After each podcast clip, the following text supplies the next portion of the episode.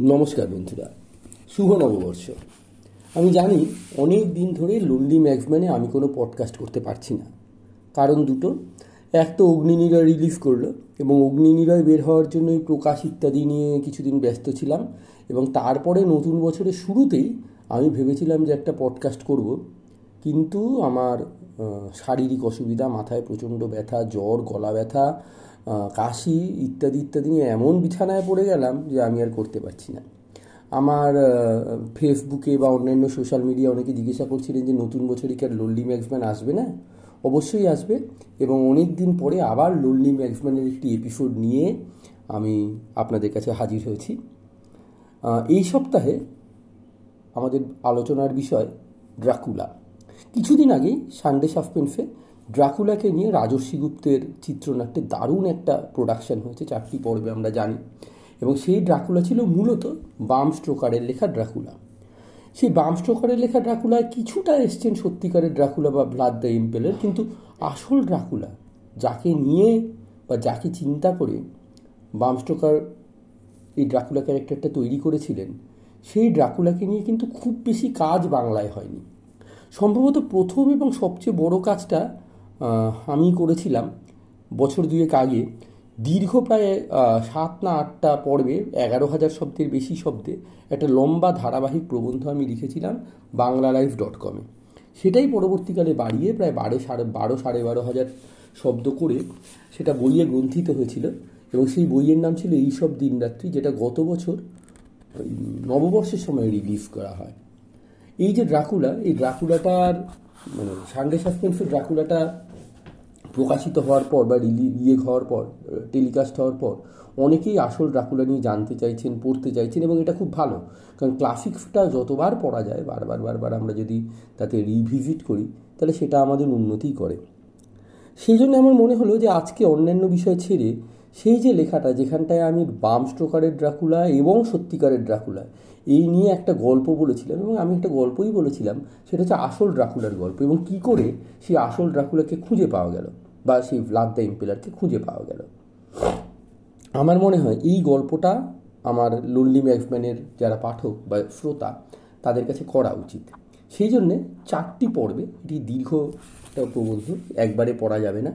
চারটি পর্বে বা দুটি পর্বে, আমি দেখি কটা পর্বে করা যায় বা তিনটি পর্বে, আমরা এই ড্রাকুলার সন্ধানে এই যে প্রবন্ধটি বা গল্পটি, এটাকে একটা গল্প, এটা প্রবন্ধ বলব না, এটা প্র্যাকটিক্যালি একটা গল্প, রাকুলার সন্ধানের গল্প, কী করে রাকুলাকে খুঁজে পাওয়া গেল সেই গল্প।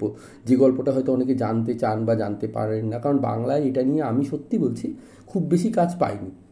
তা আমি নিজের প্রবন্ধ থেকেই নিজে পড়ছি ড্রাকুলার সন্ধানে যে প্রবন্ধটি, এই প্রবন্ধটি পর্ব এক। বন্ধুরা সঙ্গে থাকবেন, শুরু করলাম। ড্রাকুলার সন্ধানে। কৌশিক মজুমদার। পাঁচজনের ছোট্ট একটা দল এগিয়ে চলছিল পাহাড়ের পাকদণ্ডি বেয়ে ট্রান্সিলভেনিয়া আলপসের এই অংশটা সবচেয়ে খাড়াই। দুই দিকে সোজা প্রায় হাজার ফুট, নিচে কোনো চ্যাটালো পাথর অবধি নেই। নেই এবড়ো খেবড়ো পাথরের গায়ে পা রাখার জায়গা। যেন কোনো অমানসিক আসুরিক চাপে এক বিশাল পাথরকে কেউ গোটা পুঁতে দিয়েছে পৃথিবীর গর্ভে। পা পিছলালেই নিশ্চিত মৃত্যু। কালো কালো আগ্নেয় শিলায় ভরা গোটা পথ মাঝে মাঝে অজানা পশু পাখির হাড়গোড়। সামনে তাকালে দেখা যাচ্ছে চকচকে আর্জিয়াস নদীর রূপালী রেখা।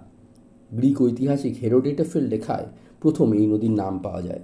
কিন্তু এই নদী নয়, এমনকি এই নদী থেকে আরও দূরে দিগন্ত বিস্তারী বরফে ঢাকা আলপাইন বড়ভূমির চোখ জুড়ানো শোভাও নয়। পাঁচজনের হৃদয়ে গন্তব্য সেই দুর্গম পর্বত শিখরের কালো পাথরের সঙ্গে মিশে থাকা এক ভগ্নপ্রায় ধ্বংস হয়ে যাওয়া অভিশপ্ত দুর্গ। না জানা থাকলে যার অস্তিত্ব কল্পনাও করা যায় না। যাকে এতকাল মিথ ভেবে ইতিহাসের চোরাগলিতে ঘুরেছেন কত গবেষক তার ইয়ত্তা নেই। দলের পাঁচজনের দুজন মার্কিন নাগরিক, তিনজন রোমানিয়ার স্থানীয় বাসিন্দা। তখনও তারা কেউ বুঝতেই পারেননি এই অভিযান আসলে এক লম্বা যাত্রার শেষ অনুচ্ছেদ। উনিশশো উনসত্তরের শেষ শরতে প্রায় বেদম সেই পাঁচ অভিযাত্রী যখন ভাঙা দুর্গ প্রাকার পেরিয়ে ধসে যাওয়া সিংহদুয়ারের সামনে দাঁড়ালেন, তখন নিজের অজান্তেই সেই মার্কিন গবেষক রেমন্ড ম্যাকনেলের শিরদাঁড়া দিয়ে বয়ে গেল এক হিমেল স্রোত। এই দুর্গ আর পাঁচটা চেনা দুর্গের মতো না। শত বছরের আদিম নিঃসঙ্গতা একে গ্রাস করেছে কত কাল আগে। যে প্রাচীরের গায়ে গেঁথে থাকা বল্লমে শোভা পেত কাটামুন্ডুর শাড়ি আজ তারা নখদন্তহীন। বড় বড় থাম খিলান ধুলায় লুটাচ্ছে চাঁদের ধুলো মেখে। সিঁড়ির কোণে কোণে জমে উঠেছে বাদামি শ্যাওলার পুরু আস্তরণ। দুর্গ প্রাঙ্গণে বুনো গোলাপের ছাপ। ফুল নেই কালচে কাটা দাঁত বের করে আছে। তবু এরই মধ্যে দুর্গের ভাঙা দরজাটা খুঁজে পেলেন ম্যাকনেলি। এই তো সেই দরজা। এখানে দাঁড়িয়ে দুর্গের মালিক আঠেরোশো নব্বইয়ের পাঁচই মে স্বাগত জানিয়েছিলেন জোনাথন হারকার নামে এক রিয়েল এস্টেট ফার্মের কেরানিকে।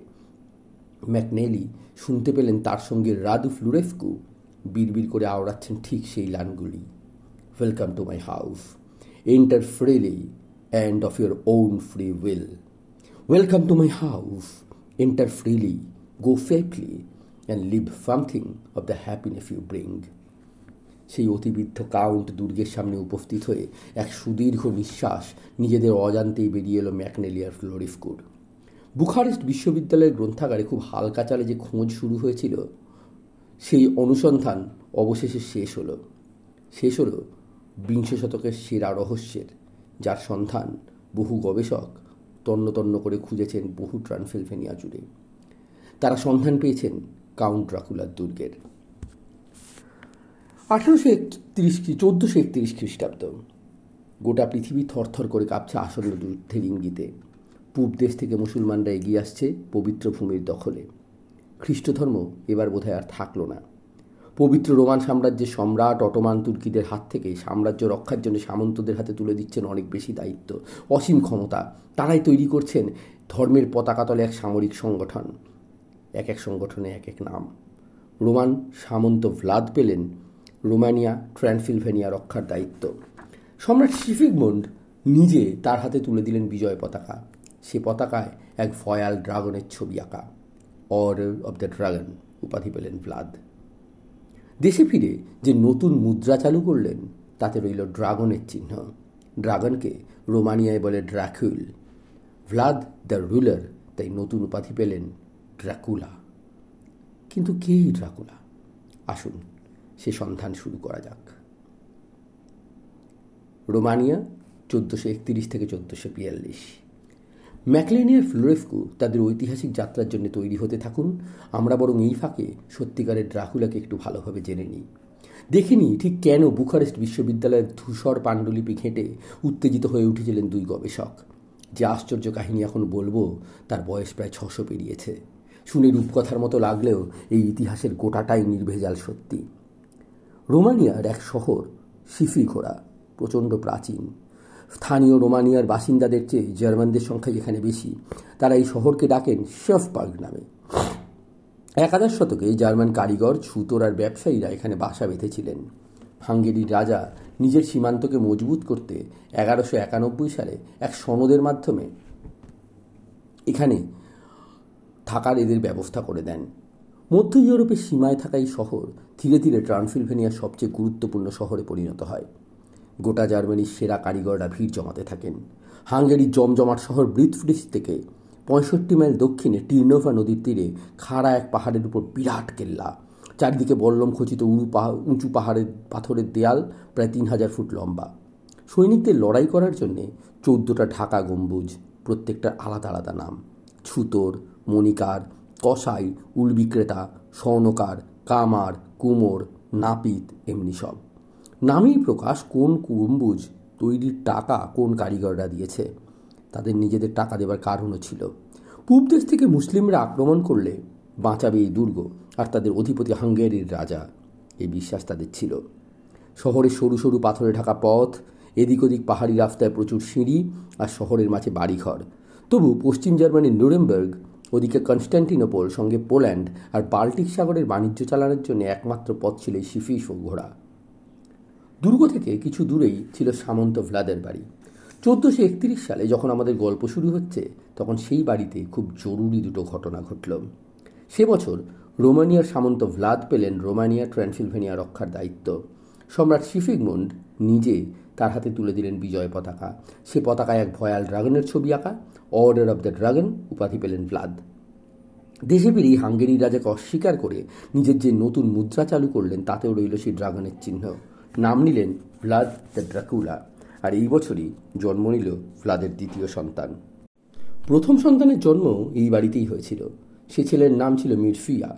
দ্বিতীয় ছেলের নাম নিজের নাম মিলিয়ে রাখলেন ভ্লাদ। আরও বছর তিনেক পর জন্ম হলো ছোট ছেলে রাদুর। তিনতলা গাঢ় হলুদ পাথরে তৈরি সেই বাড়ির উপরে টালির চাল, ছোট জানলার সঙ্গে আফতাবল। বাড়ির তৃতীয় তলায় খাবার ঘর, দেয়ালে এক মোড়ালে তিন পুরুষ আর এক নারী বসে আছেন টেবিল জুড়ে মাঝের পুরুষটির ছবি আজ অক্ষত। গোলগাল মুখ, জোড়া থুতনি, লম্বা মোমমাচা গোফ আর ধনুকের মতো বাঁকানো ভুরু, খাড়া নাক। বিখ্যাত মেজ ছেলের সঙ্গে তার ওই মিল ভুরু আর চোখে। ভ্লাদ ড্রাকুল। ড্রাকুলের স্ত্রী নেভনা মোলদাভিয়া মুফাতিন নামে অভিজাত বংশের মেয়ে ছিলেন। ড্রাকুলের এক রক্ষিতাও ছিলেন, নাম ছিল কালতুনা। কালতুনার গর্ভেও এক সন্তান হয়েছিল ড্রাকুলের, তার নামও ছিল ভ্লাদ। পরে কালতুনা সন্ন্যাসিনী হয়ে গেলেন। অনেকে বলেন প্রাণ বাঁচাতে। কালতুনা নতুন নাম নিলেন ইউপ্র্যাকফিয়া।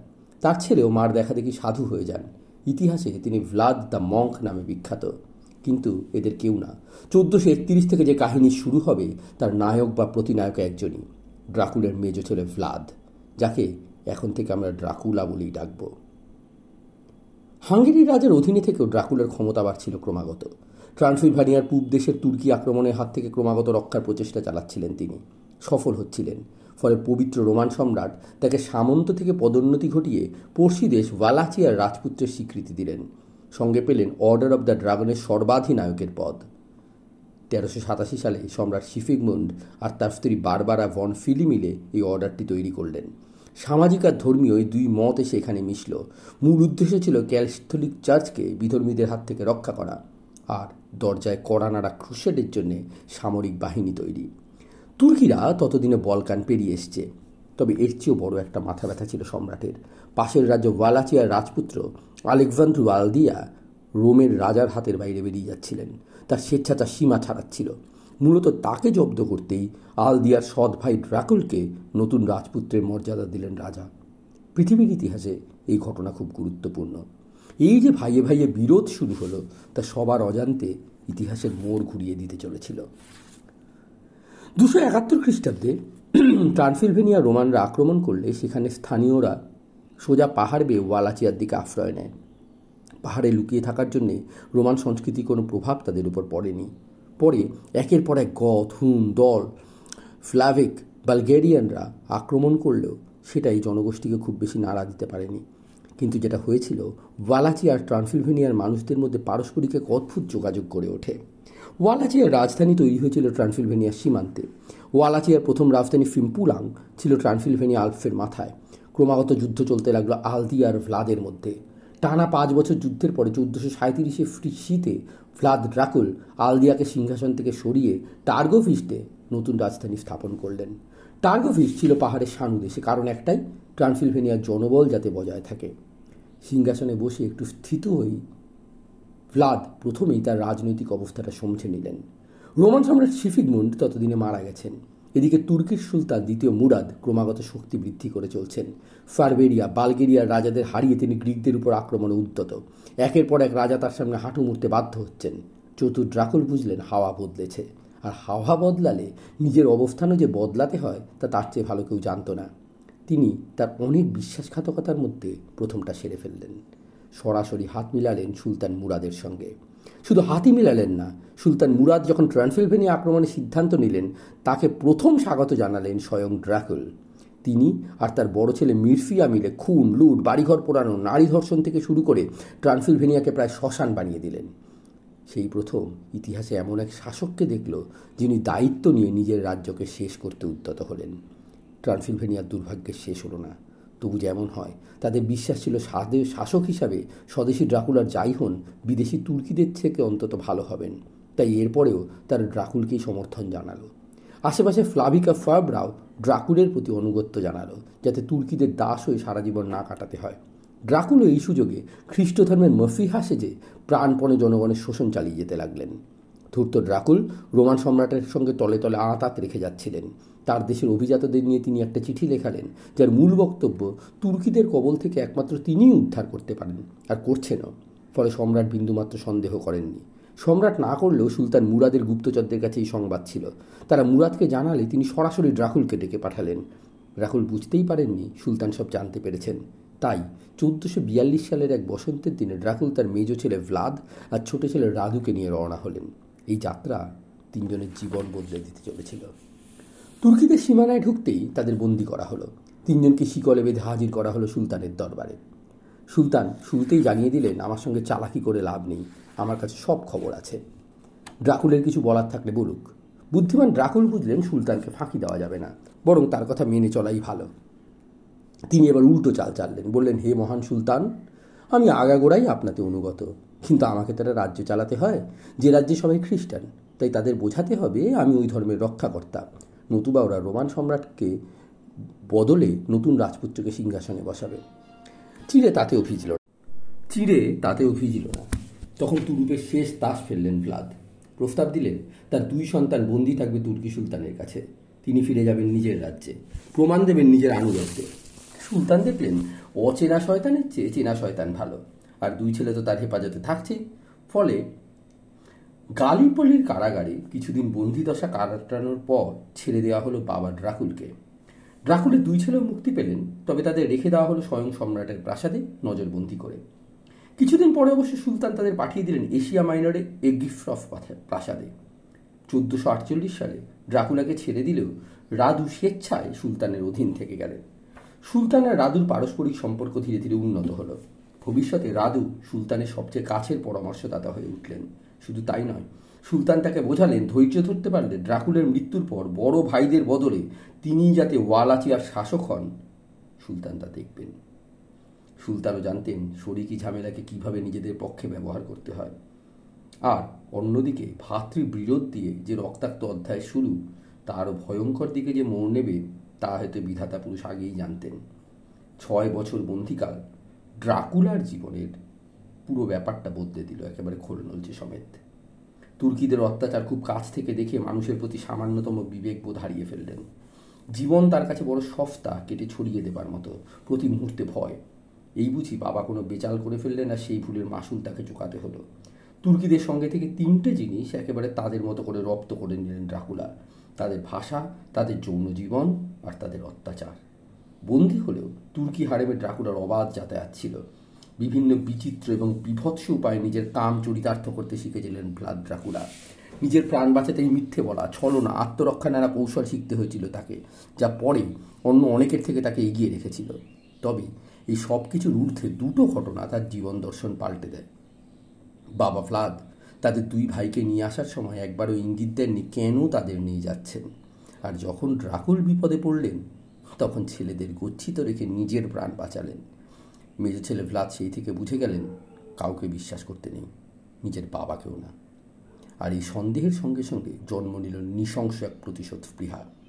ড্রাকুলার বাকি জীবনের গোটাটাই নিয়ন্ত্রিত হয়েছে এই সন্দেহ আর প্রতিশোধের অদম্য ইচ্ছে। রোমানিয়া, চোদ্দোশো তেতাল্লিশ থেকে চোদ্দোশো ছাপ্পান্ন। ড্রাকুলার তার ভাই রাদুকে সুলতান মুরাদের কাছে গচ্ছিত রেখে ড্রাকুল তো ওয়ালাচিয়ায় ফিরে এলেন। মন ভার, দুই প্রিয় সন্তানকে রেখে আসতে হয়েছে শত্রুর হাতে।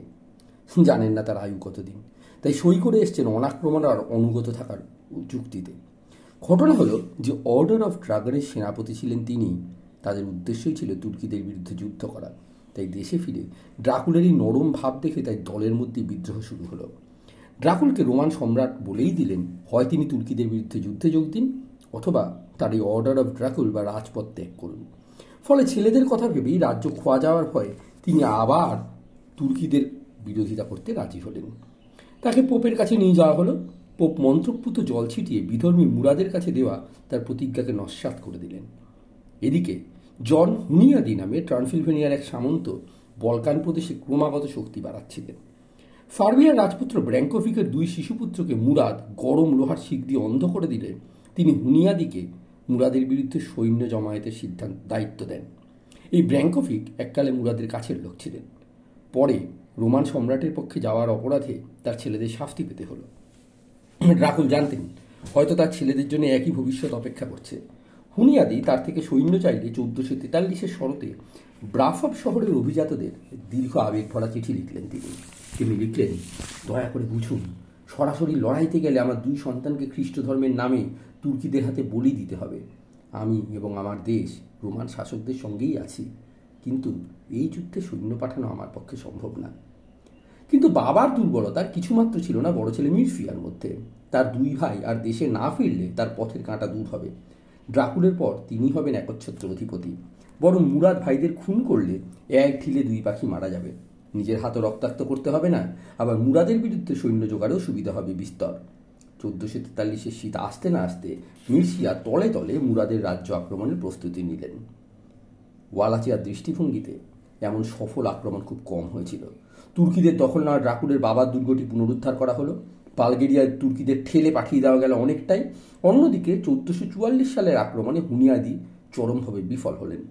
কৃষ্ণ সাগরের তীরে যুদ্ধে তুর্কিরা তাদের গোহারা হারালো। যুদ্ধের অন্যতম নেতা পোল্যান্ডের রাজা তৃতীয় লাদিফ্লাফ যুদ্ধেই মারা গেলেন। নিহাত ওয়ালাচি আর পাহাড়ি পাকদণ্ডী হাতের তালুর মতো চিনতেন হুনিয়াদি, তাই তিনি পালিয়ে বাঁচলেন। বাকি সবাই মারা গেল। ড্রাকুল আর মিরফিয়া দুজনেই এই হারের জন্য সরাসরি হুনিয়াদিকে দায়ী করলেন। রোমান সম্রাটের নেতৃত্বে বিচার সভা বসল। মিরফিয়া আর ড্রাকুল দুজনেই তার বিরুদ্ধে সাক্ষ্য দিলেন। বিচারে তার প্রাণদণ্ড হল। কথিত আছে, ঠিক এই জায়গায় হুনিয়াদিকে জিজ্ঞাসা করা হয়েছিল তার শেষ বক্তব্য কী? তিনি এক দীর্ঘ বক্তৃতা দেন। রোমান সম্রাটের প্রতি তার আনুগত্যের ইতিহাস বর্ণনা করে। বিচারক তাদের বিচার বদলে দেন, তাকে প্রাণ দান করা হয়। তার নিরাপত্তার জন্যে ট্রান্সিলভেনিয়ায় পৌঁছে দেওয়ার জন্য দায়িত্ব দেওয়া হয় স্বয়ং ড্রাকুলকে। হুনিয়াদি তার বিরুদ্ধ সাক্ষীদের কিন্তু ভুলতে পারেননি। তাকে তাকে ছিলেন কখন সুযোগ আসে। আর এই হুনিয়াদির সুযোগের জন্য খুব বেশি দিন অপেক্ষা করতে হলো না। দেশে ফিরেই হুনিয়াদি ড্রাকুল আর মিরফিয়ার সঙ্গে তুর্কি যোগাযোগের প্রমাণ সংগ্রহে নেমে পড়লেন। ড্রাকুলের যুদ্ধ দুর্গ, সেনাবাহিনীতে ছড়িয়ে দিলেন গুপ্তচরদের। তারা অকাট্য প্রমাণ নিয়ে এলো। হুনিয়াদি সে প্রমাণ পেশ করলেন রোমান সম্রাটের কাছে। বললেন, দেখলেন তো সম্রাট? আসলে কে আপনার অনুগত আর কে নয়? সম্রাট আগে থেকে কিছুটা আভাস পেয়েছিলেন। এবার প্রমাণ পেয়ে হুনিয়াদিকে পুরো ক্ষমতা দিয়ে বললেন, যা ইচ্ছা তাই করতে পারো। হুনিয়াদি প্রতিশোধ নেবার এত ভালো সুযোগ ছাড়লেন না, বিচার সভা বসালেন। তাতে ড্রাকুল আর মির্ফিয়াকে বিশ্বাসঘাতক সাব্যস্ত করে তাদের মৃত্যুদণ্ড দিলেন স্বয়ং হুনিয়াদি। গরম লোহার শিখ দিয়ে তাদের অন্ধ করে জ্যান্ত পুঁতে দেওয়া হলো কবরে।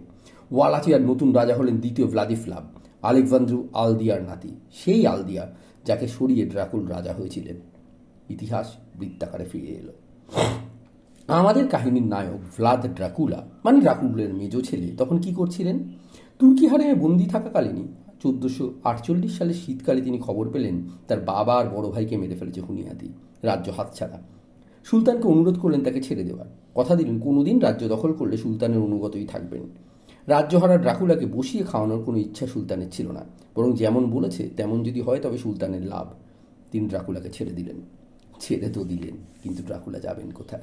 দেশে ফেরার পদ বন্ধ, তুর্কিদের কাছে যাওয়ার কোনো মানে নেই ড্রাকুলা পাড়ি দিলেন তার মাসির শ্বশুরবাড়ির রাজ্য মোলদাভিয়াতে। সেখানে রাজপুত্র স্টিফেন ড্রাকুলার তুতো ভাই। স্টিফেন এক বাক্যে ড্রাকুলাকে আশ্রয় দিলেন, কথা দিলেন, তাকে রাজ্য ফিরিয়ে দেবেন। চোদ্দোশো আটচল্লিশ থেকে একান্নই পাঁচ বছর ড্রাকুলা মোলডাফিয়ায় ঘাপটি মেরে রইলেন। তবে একেবারে সময় নষ্ট করেননি। সেই পাঁচ বছর নিবিড় এক পড়াশোনা চলছিল বাইজেন্টাইন গির্জার মধ্যে সন্ন্যাসীদের তত্ত্বাবধানে। চোদ্দশো একান্নর অক্টোবরে ড্রাকুলার ভাগ্যের আকাশে আবার সূর্য উঠল।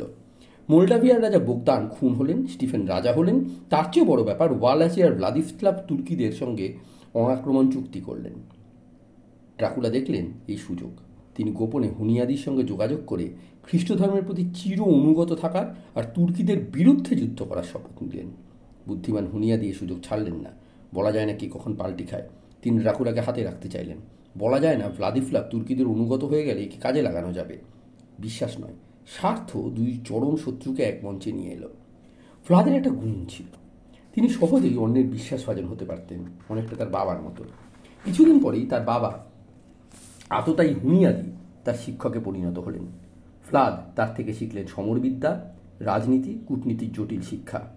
হুনিয়াদি বড্ড খুশি ছিলেন তার এই নতুন ছাত্রকে নিয়ে। শিক্ষান্তে হুনিয়াদি নিজে তাকে নিয়ে গেলেন হাঙ্গেরির রাজা পঞ্চম লাডিফ্লাফের সঙ্গে পরিচয় করাতে। ড্রাকুলা যোগ দিলেন তুর্কিদের বিরুদ্ধে নানা অভিযানে। সেখানে ড্রাকুলার বীরত্ব মুগ্ধ করল হুনিয়াদিকে। আর নিজে রোমান সম্রাটের কাছে দরবার করলেন যাতে ড্রাকুলাকে আবার ট্রান্সিলভেনিয়ার সিংহাসন ফিরিয়ে দেওয়া হয়। ড্রাকুলার জীবনের সবচেয়ে অবাক করা ব্যাপার হলো, তা কখনোই গতে বাধার পথে চলেনি।